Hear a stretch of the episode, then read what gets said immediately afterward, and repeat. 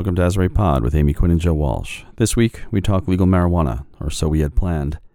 In November, New Jersey residents, with a significant majority, voted yes to public question number 1 to legalize and regulate cannabis. So Amy and I were thinking, great, it's legal, let's do this. How does one start a canna business? What are the best recipes for delicious edibles, and so on? So we asked our friend Patricia Patton, host of the podcast Me and Mary Jane, and Asbury Park's best-known cannabis communicator and advocate back to the podcast to help us sort it out. But we soon discovered that for the moment, all is not so clear, and that recreational or adult use of cannabis is only kind of permissible and not yet sorted out at all. So we should all slow down a bit and cancel that sativa-infused book club gathering for now. Welcome, Patricia. The matters addressed in this podcast represent my own personal views and opinions concerning issues affecting the citizens of Asbury Park in my capacity as the deputy mayor of the city of Asbury Park. They do not necessarily represent the official position of the city or the official position of the Asbury Park City Council as a whole. I am developing and implementing this podcast in an effort to keep citizens informed. However, this is not an official City of Asbury Park podcast and does not, and I repeat, does not represent the official position of the city or the governing body. Just a quick note, you're about to notice in a few seconds that Asbury Pod's new theme song, submitted by a friend of the show, Mike Kulo, we think it's great. But if you think you can do better, submit it, and we'll give it a shot. Thanks. Asbury Pod theme song, take 47.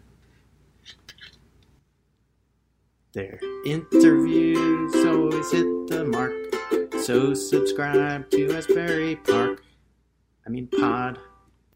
Be informed, don't be in the dark. Everybody listen to Asbury Park. Pod. Everything you need to know. Brought to you by Amy and Joe. If you're local, they're the pod for you. But bennies are welcome and shoebies too. Route 35 to Convention Hall. Asbury Pod covers it all. Asbury Pod, I love you. I love you. So happy New Year, everybody. Again, happy. That's my second Happy New Year. Last week we had Reggie and Amanda on. And it's January 22nd, 2021.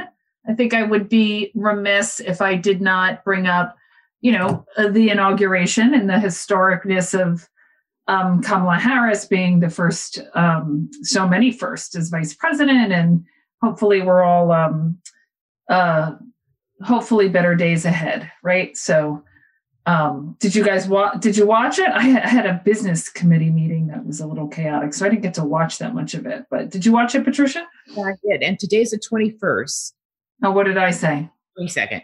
Today, okay. January 21st, because it's like one of those, the 21st day of the 21st year. Oh, right. There's another. Oh, wow. One, Yeah, so you would write that as 12121. Yeah. To be perfectly honest, I could not wait for morning and I woke up and was basically doing is he gone yet? I don't know what your listeners think, but this is where I was coming from. I just wanted to see for myself whether or not the plane actually left and who was on it. And I wanted to see Biden begin the day with, the ceremony around the whole change of power, church, walking, all that stuff. So, yes, I was pretty much glued to the TV from 8 a.m. till 8 p.m. And then I missed the fun at night. I missed the concert and all of that. I didn't, this is the first week of classes at Rutgers. So I was so busy, I didn't look. And then for the new year, we did not cut the cord. So we have no TV anymore. So we didn't see any of the, concert and stuff. I guess we could have watched it online, but so we suddenly found it's remarkable how quiet your house is when there's nothing to watch on TV. It's like nothing, just turned it off, and so productive. You have a computer. Someone sent me Demi Lovato's performance, and it was a CNN YouTube. Yeah, you could have watched it on YouTube, but I haven't made the connection yet that I can get the TV I was looking for through the computer. So I get everything from Prime or things like that. But I was so busy at work that I missed the whole day. I was checking Twitter because, it was really shocking on Friday. He had someone in the White House with notes on how to declare martial law. So, so I didn't sleep at all weekend. I'm like, what? It's hard to believe those chain of events, so. Yeah, and the cities that was on high alert for the, just in case we have a couple of businesses in town that are big, not a lot. One major one comes to mind that's a big, big Trump supporter and QAnon supporter and all of that. So we had our police and Homeland Security on high alert just to ensure that nothing crazy happened. And knock wood, it didn't. I will tell you the one thing I found absolutely shocking is that he did not pardon the people from the riot. That he didn't pardon the people from January 6th. I don't know. I guess I just assumed he would pardon all of them and that would be that. So that was the one surprising thing to me. Doesn't a pardon implies admission of guilt, right? So they would have to accept a guilty plea. The person being pardoned has to say, yes, I'm guilty of that crime for a pardon to work. And it couldn't be commuted because they haven't been sentenced yet. So they were no sort of a vague area. Oh, that makes sense. So such a thing as pocket pardons exist. So there may be people who were pardoned whose names we do not know, that they will be able to pull it out if they need it. You ever heard of that? I've never heard of that. I have not heard of that. You know about a pocket listing. Yeah. Right. So someone last night said that this is a real thing. I didn't do any research to determine if that was true or not. Interesting. Well, fingers crossed, better days ahead. Right. Fingers crossed, better days ahead. Right. Because let's talk about we want to welcome back to our the podcast, Patricia Patton, a repeat guest, and we were planning to have sort of a celebratory episode about the marijuana referendum or cannabis referendum in the state of New Jersey. And then we realized that we all know the referendum passed, but we got stuck with, what do we talk about since it's not clear what that referendum means, since there's been no follow-up legislation and very little clarification, right? There has been attempts to come up with, adjustments to adjust it, because they were trying to get a document that Murphy would sign by January 1st, but they have not been able to meet either sides or the majority of those issues. So, I think we still don't have one. And they keep, and stop me, and either one of you stop me. I should know more about this topic than I do, but the city's position really is until something passes. I don't have to be really super up to speed on this topic yet. But there was a number of meetings in the legislature, and then they thought they would pass something by January 1. And then, I don't know, I feel like mushrooms were thrown in, and that threw a wrinkle into things because people didn't want mushrooms in the bill. And then, Patricia, the majority of what I know about this bill is from your podcasts. And I'm going to say her name wrong. Weedhead? Yeah, her name is Dashita Dawson. She is the Cannabis Regulatory Commissioner for Portland, Oregon. Yeah, so we should give a shout out to that podcast, because all of my knowledge comes from that podcast on what's happening in New Jersey and the initial bills, according to that podcast, and we're just egregious in its lack of social justice provisions, for lack of a better word. Yeah, I think Governor Murphy cited concerns about the existing penalties for juvenile possessions, and so declined to sign. So even though he supports it, I think, there's concern about how do you remediate existing convictions or ongoing convictions and the social justice issues that we talked about in the last episode. These laws, the existing laws tended to hit hardest in the poorest communities in the state. So those are jurisdictions that really suffered quite a bit under the drug laws. And so without addressing them, it's a free pass for wealthy marijuana users, while everyone else is still carrying around charges that have wide-ranging implications. I mean, the real deal is that Black and brown people are stopped and charged 3 times more than white in the state of New Jersey. In fact, the top 3 states are New York, Texas, and I think New Jersey, you know, in terms of arresting people. But one of the big things in the New Jersey legislation is that it doesn't even have a definition for social equity. So, you know, come on. I mean,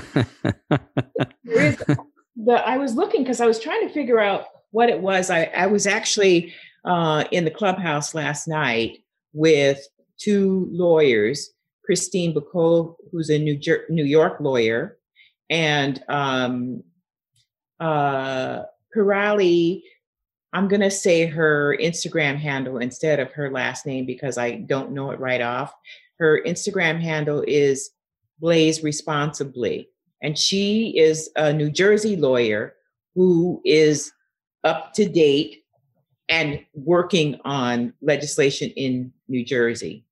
And so it was there. I was trying to actually get some answers for this evening because I said to Amy, when I was initially invited to join this conversation, I accepted because I felt so badly about having voted for legislation that I didn't know anything about. Like, I voted yes to legalization, but it was afterwards that I realized that I didn't understand how that was going to be implemented. And so social equity, you know, as one issue, you know, social equity as one issue,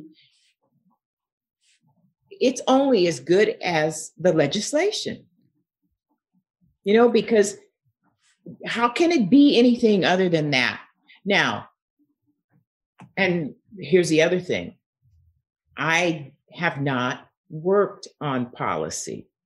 You know, I have friends who work on policy, that's their sweet spot. They know and they understand. You know, I get my information from them, you know, and then I carry that information to another constituency. But I really didn't have the facts. And I think that a lot of us are in that situation where we don't really understand what this law is saying. I mean, I was walking with someone. He was under the impression, he thought he had voted for home grow. Home grow is not part of it. You know, if you're a medical patient, for example, and, you know, you are legitimately a medical patient, you need it to feel good, not necessarily just for recreational. I mean, I'm of the opinion that it's all the same. It all depends upon your intent. You know, but the reality is, if you're someone who suffers from MS or something, and you need your medicine, or you suffer from seizures, why shouldn't you be able to grow your medicine? But that's not in the New Jersey law.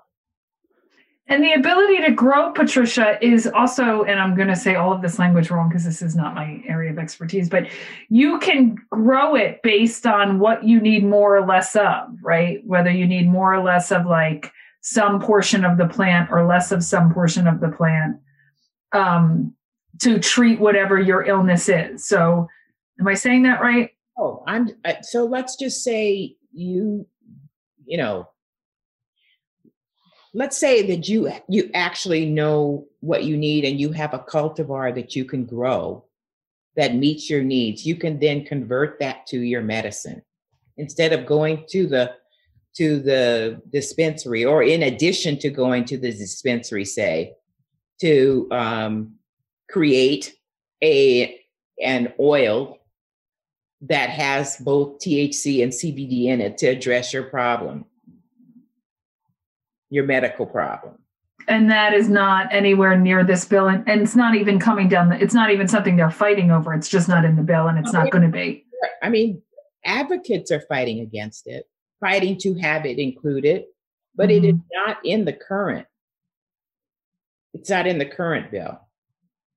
I think it's demonstrative. I have a problem with government by referendum, because even if I may support a position, referendum cannot address all the long-term legislative issues. It has to be sort of, there's a whole cadre of hidden things behind each law. So when you start having referendum, this is a perfect example. Everyone said yes, and everyone thought they were voting for something different. And then, but ultimately there's not even a law to sort of govern what was, acceded to. So it's kind of a very complicated,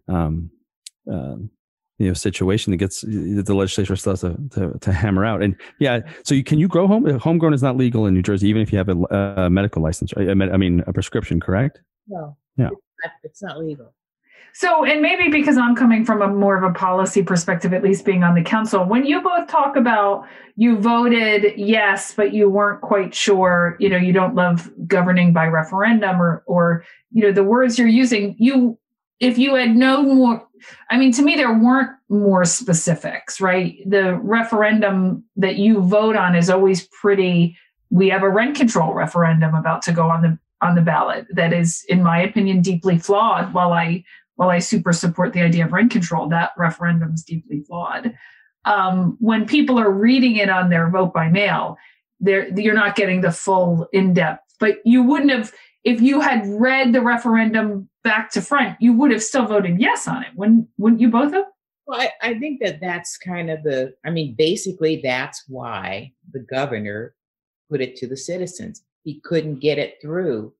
He tried to get it through the legislature, but they wouldn't agree on it. And so 2 years passed, because remember, he came in and said that it was going to happen within the first 100 days or something, and it didn't. And so then the next major step that he took was to increase the number of conditions.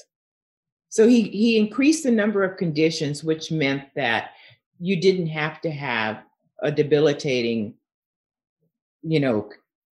symptoms in order to qualify for medical, but adult use, because so many people have been wronged by it. And there are so many people that need to be addressed in legislation for it. The only way I guess he could actually get adult use passed was just to put it out to us who don't pay that much attention and say, do you want it legalized or you don't want it legalized? Well, we want it legalized. But I didn't do the work to make sure that the things I thought were important were in that law, because, of course, I left that to somebody else. And it's only afterwards when people who know more than me, because it's not like what's happening in New Jersey has not happened in other places. There are other models to look at, to see, what has gone right, what has gone wrong. Massachusetts, Oklahoma, there are other cities where they have worked through this. And so New Jersey could have done something different, but it's not as though it's a state that was, 67% of the people said yes, but that was not the case with the legislature. Everybody couldn't get what they wanted. And that's the part that I don't understand, because I'm not a politician. You never get what you want as a politician. You walk away with what, and I think this is the problem with politicians and activists. As somebody was an activist before they were a politician, I'm not going to get 100% of what I want. But at the risk of getting nothing, I'll take half of it. So if I can get half of what I want, then I'm going to walk away a little like, but I got half, because to me, not getting anything done, then why am I even doing this? But that's what I've heard people who have more experience than me say. They say, you don't expect to get a perfect law, but you go back and you try, you're tweaking it, you're fighting for other things. And that's why I guess it's important that people like me, because that was one of the questions that I was like, what can we do? Well, we can pressure people like you, in our municipality. We can like say to you, we want this. And then you pressure the people that, are above me. Yeah. Yeah. One of the things that I got out of your podcast, and also that I think is working its way into the new bill, is there was a tax for the state, right? Tax, and then, as a council person, we want a tax in the municipality. If I have to deal with excess parking and, all the things I have to deal with of people coming here for medicinal or recreational, we want a tax too. And then the tax, the tax that I think was the slowest to move was the tax that was going to go to social justice, that you were going to have a designated tax. And the reason that is so important, and the reason that Jersey City did an art tax is when budgets happen and pandemics happen, arts or social justice or all these things are cut. But if you have a set tax in a bill that the city's going to get $100,000 that has to go to social justice, or the city's going to get $200,000 that has to go to art, or the city, then it has to go to that thing. And so when I saw them starting to at least talk about it and I hope get it into the bill, I think having a tax for social justice would be, such a step in the right direction. Right. But Amy, if there's no mention of social equity, if it's not defined, what does that mean? Right. Yeah, because I would have to ask as a citizen, what do we mean by social justice? I have a lot of ideas about that, right? How does that quantify into a policy that actually helps people for real, right? Ask Amy. No, it's like, for example, how do you qualify as a social equity applicant? Who is a social equity applicant in New Jersey? It's not one definition for every state or every area. Each area sort of defines it differently. Like I saw a list of places in New Jersey that are considered impact areas. And it was interesting to see that Asbury Park is not an impact area. And where were impact areas, Patricia? 15 or 16 of them, oh, wow. Trenton, Jersey City, Newark, they're all over. But Asbury's not one. And it was surprising to me. That's surprising to me as well. Particularly, those are listed, but it was particularly of interest to me since Asbury was one of the towns that said they would consider having a medical dispensary.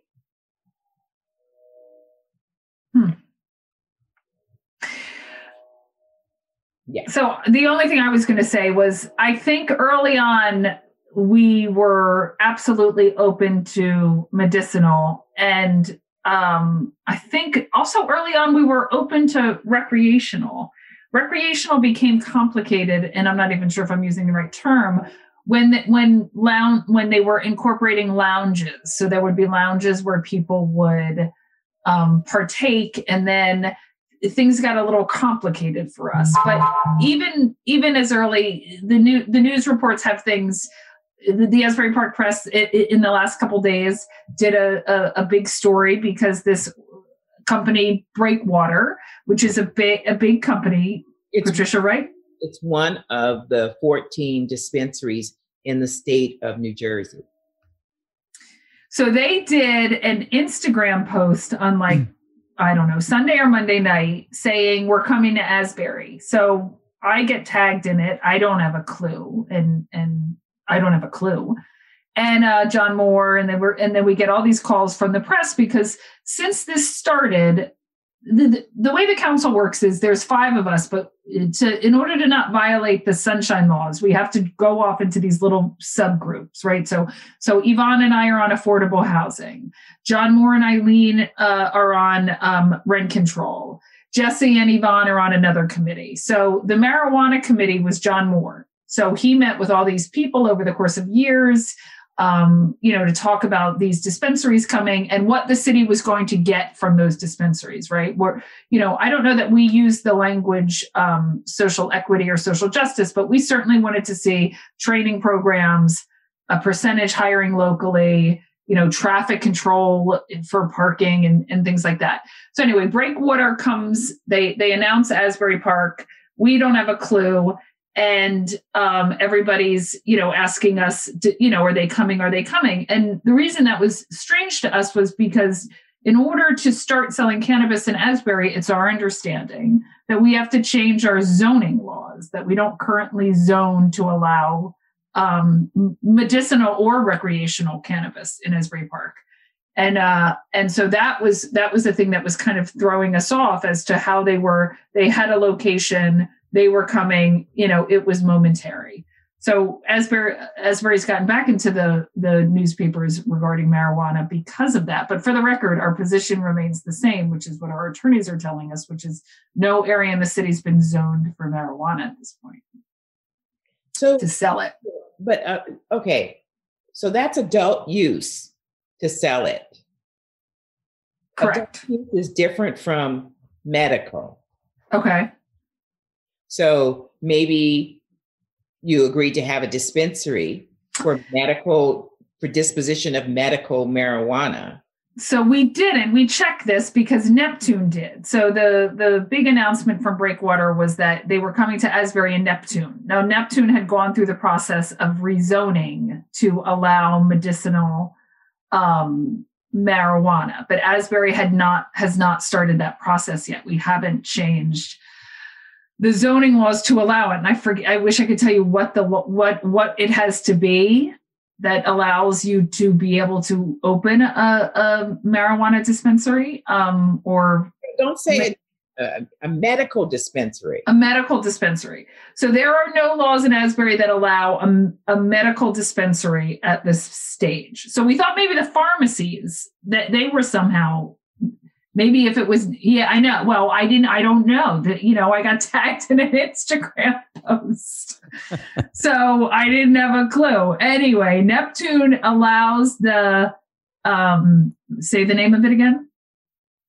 Neptune allows medical dispensaries. Neptune allows medical dispensaries. Asbury has not gone through the process of allowing medical dispensaries at this point, according to our planner, our zoner, and our city attorney. Yet there's conversation about there's going to be a dispensary. This is just in the wind. Dispensary where Smashburger is in Neptune, and then near the train station in Asbury Park. Because what happened was there are 14 dispensaries in the state of New Jersey for almost 100,000 people. That's ridiculous. Okay. The closest dispensary to Asbury Park is Cranberry, and that's where Breakwater is. And the new legislation, as best I understand it, I might have my numbers slightly wrong, but they doubled the number of possible dispensaries. And those dispensaries are going to the people who are already dispensaries, not new license holders. So it doesn't surprise me that Breakwater, you know, that gives Breakwater the go-ahead, you know, to one, you know, be closer. I mean, why should I have to drive 45 minutes for my one way? Yeah. And to be clear, though, the dispensary that was already legal in New Jersey. So this is something in motion, regardless of the referendum that just passed. Correct. So that's different from adult use. Mm-hmm. Okay. So adult use is the other thing you were talking about, which would allow, you know, a person over 21 to go in and buy what they wanted, because technically cannabis has been decriminalized and is now legal. So that goes back to where you were at the beginning, you know, about cannabis being legal and marijuana being illegal. Yeah, I didn't fully understand that, you know, when I was reading that Forbes article. Let me give a shout out to, if anyone's listening who wants to pull it up, it's on Forbes.com for January 4th, and the author is Chris Roberts. He has some nice, it's a good article to read if you're interested in sort of some of the ins and outs. And he points out, I'm going to read one paragraph, that question one amended the state constitution and was interpreted both by both voters and the media as legalizing marijuana. The amendment provided no details like how much an adult could possess, where they could get it, et cetera. And which, you know, all of these things were sort of kicked down the road for what they call enabling legislation. But then he points out that the language legalized cannabis, but still, oh, now I can't find it, of course. But left marijuana subject to laws, and the laws are still on the books. Like, no, Jersey has some pretty draconian laws, right? So, intent to distribute less than 1 ounce results in 1.5 years in jail with a $25,000, up to $25,000 fine. But but cultivation. It was decriminalized, so that, that's part of what the governor. Yes, but it's decriminalized in the sense that. Only in the sense that and this is what the guy from Forbes pointed out. He goes, it's the jurisdiction. There's been a polite request from the Attorney General for police departments not to arrest people for it because there's still no laws governing how it's going. So it's sort of the existing laws are being held in abeyance rather than. So even though referendum is passing, we want to decriminalize cannabis. The laws are still on the books, and so the Attorney General has asked people, law enforcement agencies, to not enforce them prior to, or use judgment when enforcing them. Which is interesting because there's a weird legal limbo we seem to be in, which is not what anyone anticipated. And well, I'm sorry, I'm sure there are lawyers were like, no, this is going to cause a problem. As a layperson, I read the referendum, but I didn't, understand the machinations that would have to come afterwards or how complex they were. So until the governor signs a law, that's the situation. Right. And so they're just back and forth about what's in that law. I just was looking and I see here when I mentioned impact zones, Amy, impact zones, and this is probably why Asbury is not. Our impact zone are cities or towns with 120,000 or more residents who rank in the top 40% of cities with the most arrests for possessions. So dispensaries will open in these areas first. And some lawmakers have suggested allocating tax revenue from cannabis to impact zone grants. We don't have 120,000 people. Oh, we have 15. Yeah. So that's why it's not an impact zone. Okay. Hmm. Yeah. So looking ahead, I'm sorry, Patricia, did I cut you off? No, I'm done. What's up? Let's look ahead a little bit to when the laws make it through and adult use is legal, right? So, I thought that maybe Patricia can talk about this. How is an adult? Not my fear. Like, I was laughing to myself. I have of adults running out who haven't used marijuana in like 20 years or never did. Buying something legal, cooking themselves a nice batch of edibles and then eating themselves into a panic disorder, right? So there needs to be some, we need some education on how does an adult responsibly use marijuana now that it's legal and accessible? How do you contain your exuberance and have a good time? Are there resources that, and maybe we don't know the answer to this. Are there resources someone can look into? Is like, how does one responsibly enjoy cannabis without, giving themselves a bad time accidentally? Well, there is something called Canna Therapy, which I have a friend in Mexico. Actually, I started the podcast originally with her, but she has a practice called Canna Therapy, which is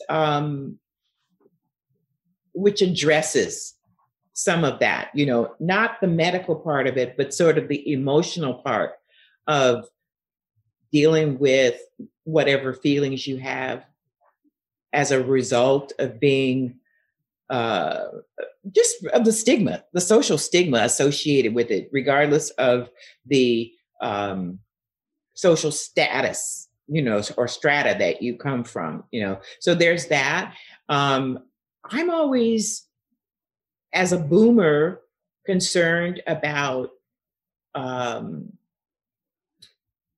contraindications, wondering, who can I call for help? Because as it stands, you have a doctor who is kind of your gatekeeper if you have a medical marijuana card. So you actually have a doctor who's a gatekeeper who is responsible for, you checking in with and them giving you a pass either every 3 or 6 months, or it may be expanded to a longer period of time. But the point I'm trying to make is that if you're a consumer, a patient, if you're not working with a doctor who understands cannabis medicine, you're kind of on your own. Like the one place that I know of where you can get affordable cannabis guidance is Leaf 411. And that's a group of cannabis nurses where you can dial like an 800 number and actually ask personal questions to kind of guide you, you know, with whatever issue that you're dealing with. When you say cannabis nurses, like nurses who are like, what is, when you say cannabis nurses, what does that mean? A cannabis nurse, most of them have actually worked with doctors who have cannabis practices. Like there are doctors, I can tell you several other doctors who have a practice, you know, that are into cannabinologists who both know in the integrative medicine, and they also know the endocannabinoid system. And so their practice, you know, you can deal with them either by telemedicine. You know, I don't know anybody in this state, but I know someone in Maryland. I know somebody in Oregon. I know somebody in California. There are practitioners who have real expertise. So if I were to go to the doctor and want to have guidance, I would first take whatever medication that I'm currently on, and they would know as a result of what I was being treated with, how to treat me with one of the multiple endocannabinoids that exist. Right now, everybody's just talking about CBD and THC, but there's CBG, there's THCA, and people know about these. People who are practitioners, they know how to what is the word? The word is they know how to practice medicine, really, with the plant. But Joshua, you brought up a good point that I wanted to raise. Also, like, so for something like CBD, which is over the counter everywhere, CBD oil and everything. So by and large, well-tolerated little, little side effects, but it does have drug interactions. You should work with it. So if you're on, like, so it's the same. If you're on a drug that has one of those grapefruit warnings, like don't consume grapefruit, CBD oil may interfere with the efficacy of that drug. So certainly we would recommend that if anyone before dipping into CBD and THC, just touch base with the doctor who can research any interactions that might exist. And these aren't. Absolutely. I mean, absolutely. Now, if you have a medical card, there's a possibility you have someone, because you need someone to get to the dispensary. But if you are going to an adult use dispensary and you're trying to figure out, you know, what works for you, that's a different story. You know, that's a different story. I mean, even if you have, this is a problem. This is a major problem. Even if you have a medical card, you know, I don't know what the answer to this is, and I'm still trying to figure it out myself. Even if you have a medical card, you can only buy what's in the dispensary in New Jersey that you're assigned to. When you say assigned to, what your doctor's like has checked off a box or something on that card saying you can get this stuff. Everybody who has a medical marijuana in New Jersey is assigned to a dispensary. You can choose that dispensary yourself, but you know, you're tracked because you can only have 3 ounces a month. You know, it was up from 2 to 3 ounces a month. So basically you're in the system, you know, the health system. The doctors are in the system.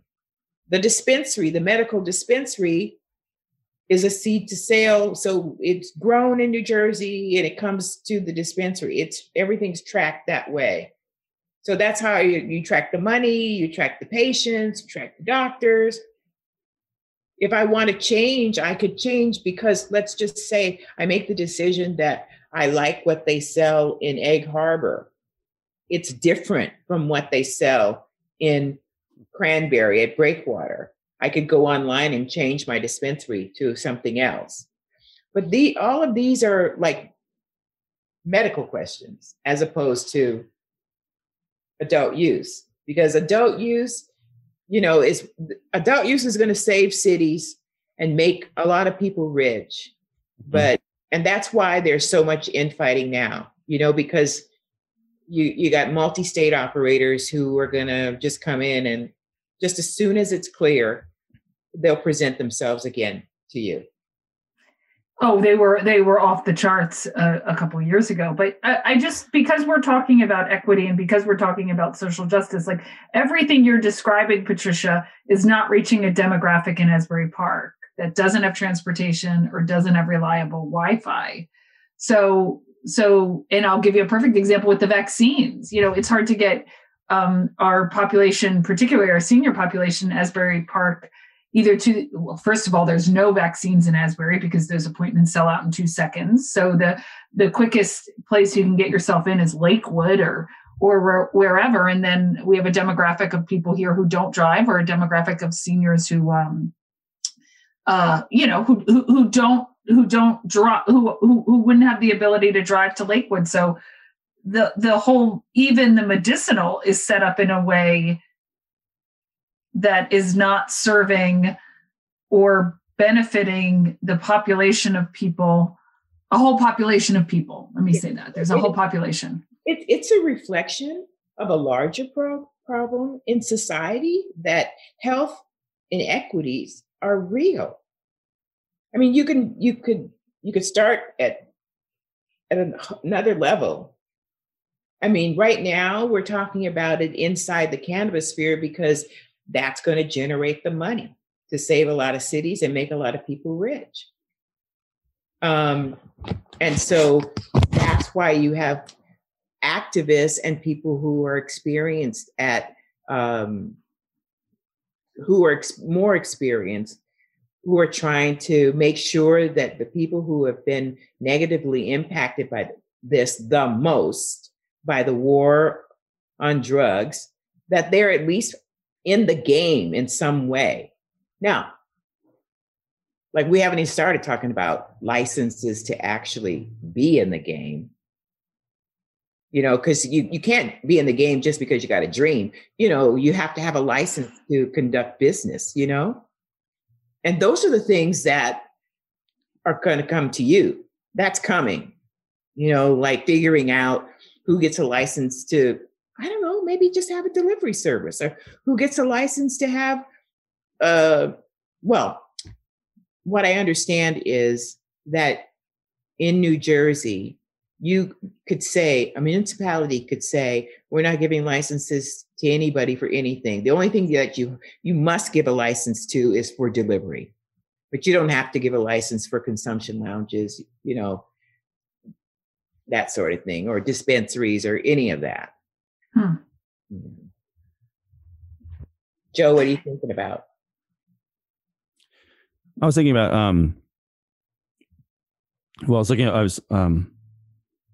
opening my phone for something for later in the podcast, but the amount of capital that's being rushing into the market too is interesting. We talked about this last time, you know, that the fact that John Boehner is now a major cannabis capitalist, right, is indicative of the level of interest from major corporations or investment funds. And I can't think of that. It's not the term I wanted, but you know, all the angel investors and the venture capitalists. And so if you're just on the corner and you wanted to start open up a store, you're already at the end of the line, you know? Yeah.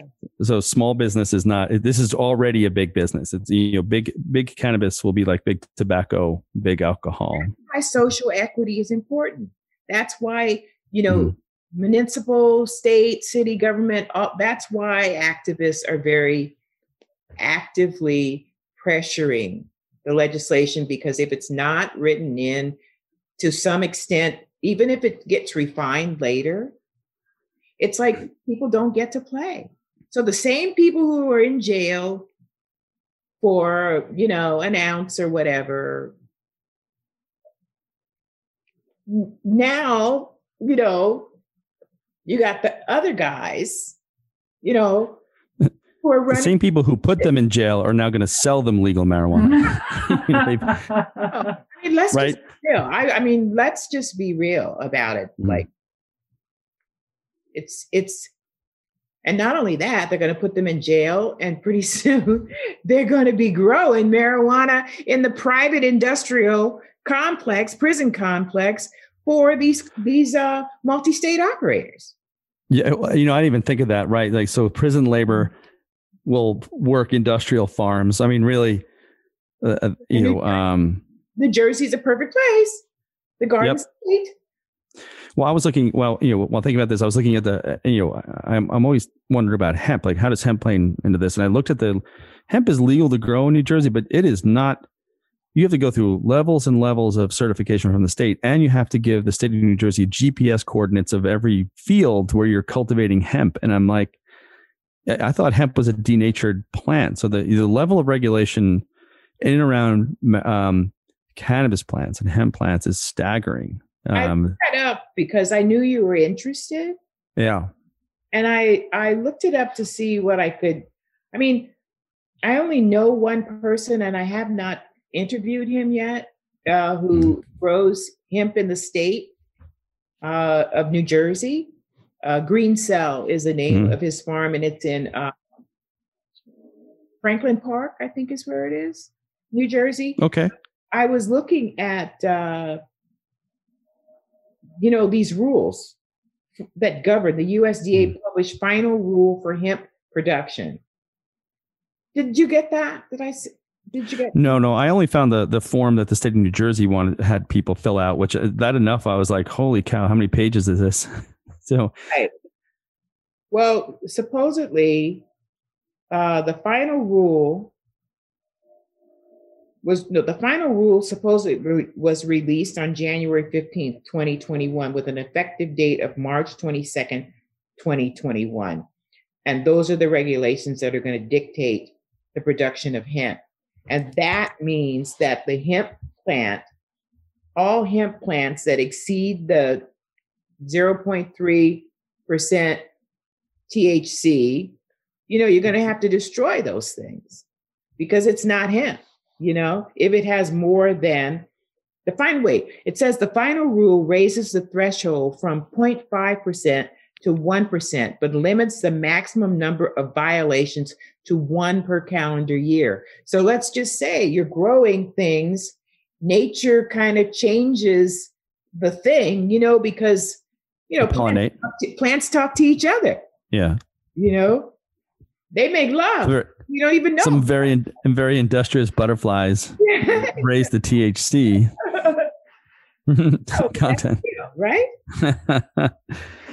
So right. if we want to bring our kind of listeners to, what do they need? Like, if you had to give them one thing to do, Patricia, to ensure that that their voice is kind of heard in terms of, the final bill that gets passed that remains not passed. So I, again, just feel like the city doesn't really have to do anything until they pass something. But my advice would be to start bugging people in your area about what's important to you, and the first place to do that is at the municipal level.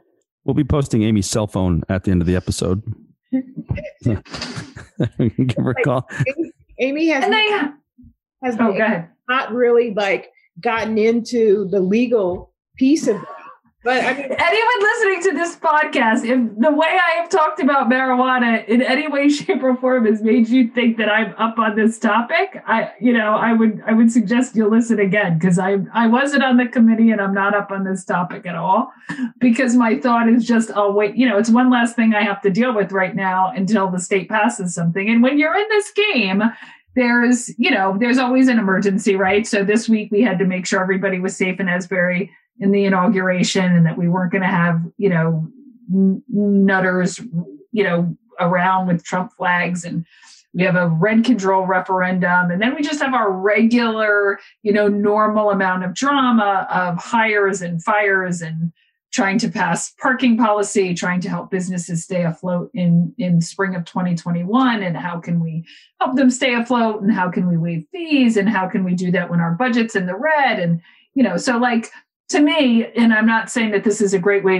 to govern, because if you have the time, it's, you know, wonderful. But until it's like on my desk and I can say, okay, it has to be 200 feet from this, it has to look like this, it has to have this, you know, then I think we go back to entertaining these conversations with people and ensure that, you know, all of Asbury rises up with one of these dispensaries in town, not just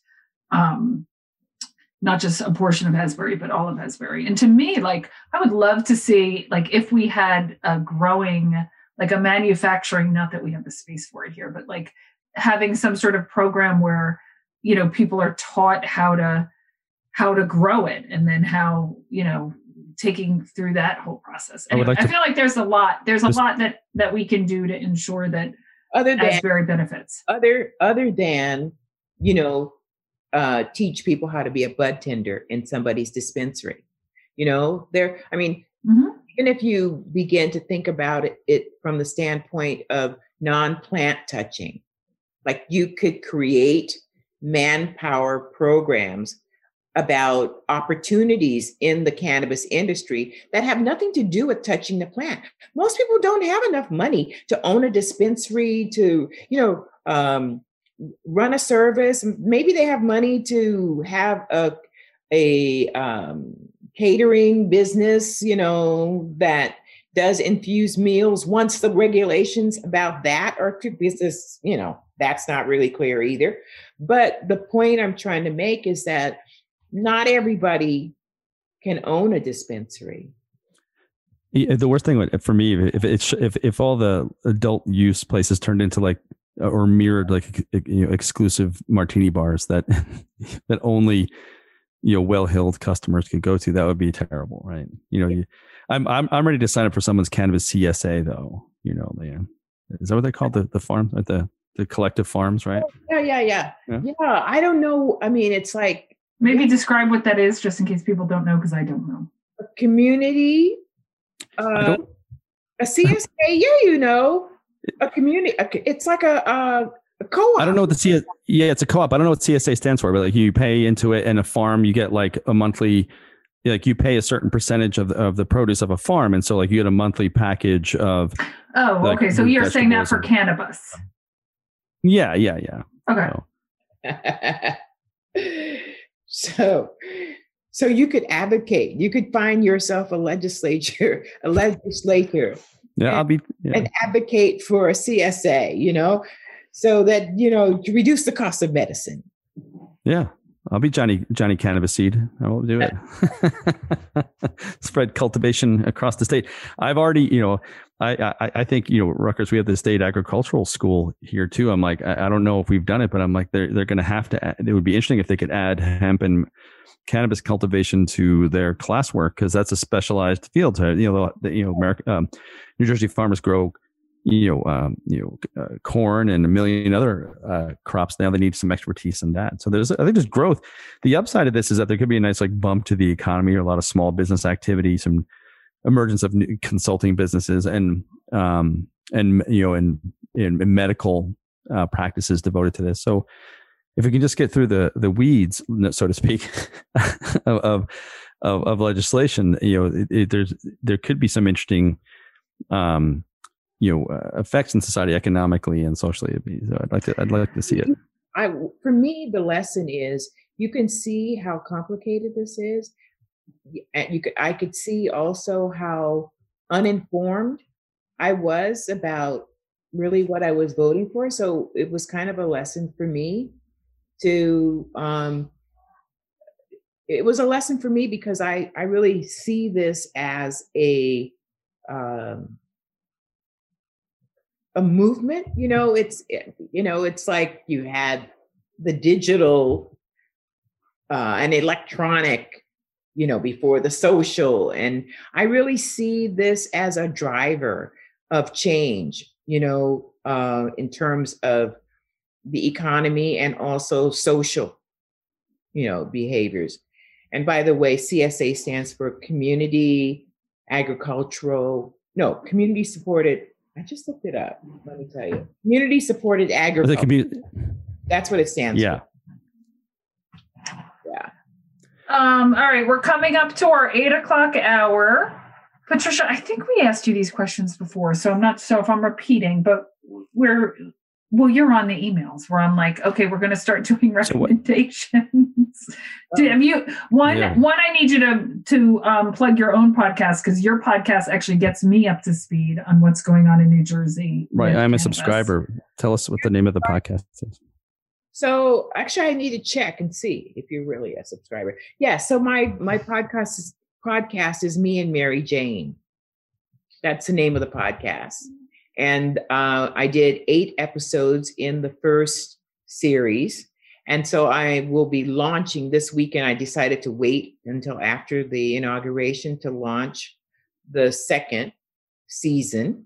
And this season, I'm going to dedicate it to conversations with people who are smarter than me. Because just about everybody is when it comes to this area, just about everybody I approach and I'm trying to learn something from is definitely smarter than me. Oh, I think that's amazing. And it's the focus of the podcast is cannabis. The focus of the podcast is making sense of cannabis science. That's really my tagline, is making sense of cannabis science. So yes, you can talk about the social aspect of it. Bottom line, though, is I'm trying to figure out how to live a healthier, longer life. So, cannabis, yes, for some, it's strictly recreational. But I'm interested in answering the question, for example, is can I consume cannabis as preventative medicine? So knowing that there are like 140 cannabinoids that are identified, and there are more than that, and just now beginning to understand what their interaction is and how they affect different parts of your bodies, it's fascinating. So, there's so much more to do with cannabis than just getting high. Like, that's the interesting thing. It's so versatile without intoxication, right? Is there enough beyond your podcast, which again, I want to reiterate to people, it gets me somewhat in the loop on what's happening, although this podcast is not a result of that, but it does actually get me in the loop of what's happening in New Jersey and cannabis. Is there another podcast that you would recommend, just in general, a podcast that you're listening to that you would recommend to our listeners? Oh, there are lots, actually. I wish I'd actually gotten this together. Let me just look here quickly. I listened to, let me see here. Let me just pull up my app here for that. I like to listen to Periodic Effects. That's cannabis business science. I listen to Emma Chasten. She has a podcast. I listen to, there are podcasts done by a number of different people, pharmacists who have podcasts, doctors who have podcasts, people who are growers who have podcasts. There's a wide variety of people who are just interested in investing. And so I'm saying it is as diverse as any other segment of the industry. I mean, it appears a lot is happening, is all I'm trying to say. Mm-hmm. And as things become legal, then there'll be more coverage on them. People will begin to see this makes perfect sense, or this doesn't. And maybe when the New Jersey bill, if the New Jersey bill ever passes, you'll come back and kind of break down what's going on with that bill? Yeah, maybe I'll have a better idea myself, because like I said, I'm confused, and I've gone to people who are also confused, and they're still in small fracases with legislators to get them to do this and that. So I'm sorry that I can't be more definitive, but there is no definitive answer. You can't tell us the future, Patricia. I wish I could, but I wish you could too. I would like to know if I'm a famous rich poker player when you tell us the future. Your newest thing, the deal with this poker playing? I'm trying, man. I spend a couple hours a day on it. Amy, we should have somebody on to tell us about poker because I know nothing about poker. And, well, I feel like somebody's going to be like, oh my God, Amy's a terrible poker player. Somebody save her from That's that. Probably true for now. You just started. You know what? Maybe you need a poker face. So I play online. So I don't yet. At some point I'm going to need a poker face, but I play online with an avatar. So at this point, every time I'm like, God, you idiot. Why'd you do that? Nobody can see yet. Mm-hmm. She doesn't play chess. She plays poker. Amy, I play online chess all day. Do you really? No, not all day. Yeah, I play 3-day matches, or each move you have 3 days. So I have like 3 games going at any given time. Gosh, I'm not very good with. I used to be very good, and then interestingly, chess is like a sport. The older I got, the worse I got. You know, like an athlete, you know, you age out of it. My nightmare is playing a 16 or, God forbid, a 10-year-old. They'll wipe the board with me. I need to find. So it's very interesting. You can observe your own cognitive decline with age as a chess player. Also, Patricia, why are you saying like you're so impressed with Joe for chess and you don't have that same impressed for poker, which is probably one of the most complicated and both honest games that were ever created? I've never heard anybody refer to it as honest, but I do have respect for people who can actually play poker, bridge. I can play bid whist, you know, and I know people don't consider that to be as involved, but there's a lot of skill involved in being able to play a good hand. Did you say whist? Whist. Bid whist. Whist was, to be my English professor nerd, whist was like the scourge of the 18th century elite. They would play it and bankrupt themselves. Like they were addicted to it. And in the same way that professional poker players or bad poker players lose their fortunes in Atlantic City, very wealthy aristocratic families in Europe lost everything to whist. It was such a... I don't even know what whist is. I'm going to Google it. Like, okay, I know the conversation is like evolving now, but like in Bridgerton, you know? Yeah. He lost the house. Because he was probably a whist player. Yeah. I'm going to, Amy, I have a book for Patricia that made me start to play poker called The Biggest Bluff by Maria Anakonova. And Joe's partner Rita read it. We read it for a book club. And her description of poker in, I don't know, the 350 pages of that book is such a beautiful art form description. And I having played it and having read that book, I feel the exact same way. I think it's like a really beautiful, beautiful game, which I know sounds bizarre because people don't think that of poker. No, I agree. I think poker just has it has bad press. It has bad press. And I will tell you, when you play online and you're a woman, you're trolled all day. Yeah. So that's interesting. Gamers, even if playing poker, get trolled. And particularly when you're, so I actually had a minute where I thought, should I change my name from, well, it's Power Lesbian. So I'm slightly asking it to George Eliot. I'm slightly asking for trouble with that one, but still. You're a target. I also have another account named where it's Amy, and I also got trolled tremendously. So it didn't matter if I was pissing off people with Power Lesbian or I was doing Amy. Why don't you just be a man online? So I feel like I can't. So I thought about that, and I think that is so not who I am. Mm-hmm. So now I troll back. Do it. Okay, Amy, we have to go because it's after 8. Amy, quick, what is your podcast recommendation this week? What is my podcast recommendation this week? What did I? Oh my God. Well, I'm going to do an episode. It's Hillary Clinton's podcast, which I listen to a lot. I'm a huge Hillary Clinton fan. I have her tattooed to my arm, but her podcast is called You and Me Both. And she has this beautiful conversation with Nancy Pelosi, where both of them really talk about where Nancy Pelosi really describes how Hillary Clinton was one of the most influential people in her lives, which I think is so interesting because Nancy Pelosi is probably one of the most influential women in the world. So she credits Hillary Clinton for being one of the most influential women in her lives. And she talks about the Capitol riot, and she talks about how these people were trying to kill Nancy Pelosi. Right. I have to listen to that. I have to listen. Yeah. It's a good one. Yeah. And okay. Thank you, Ming. Thanks, Shared Universe.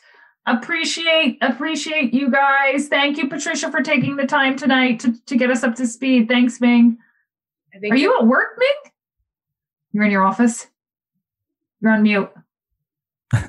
I'm still at the studio. Yeah. I'm still at the studio. God bless. Yeah, you know. Yeah. Patricia, thanks so much for being here. Sure. I wish. Thank you, Patricia. More helpful, but hey. No, this is great. Fabulous. I mean, I think the referendum makes it this complicated. Yeah. Agreed. My pleasure. All right, later, alligators. See you guys. Thank you guys. Appreciate it. Bye-bye. See you guys soon. Yeah, thanks, Ming. That's it. If you'd like to get in touch with Patricia Patton, you can find her at cannaboomer.net or patriciaapatton.com. Thanks.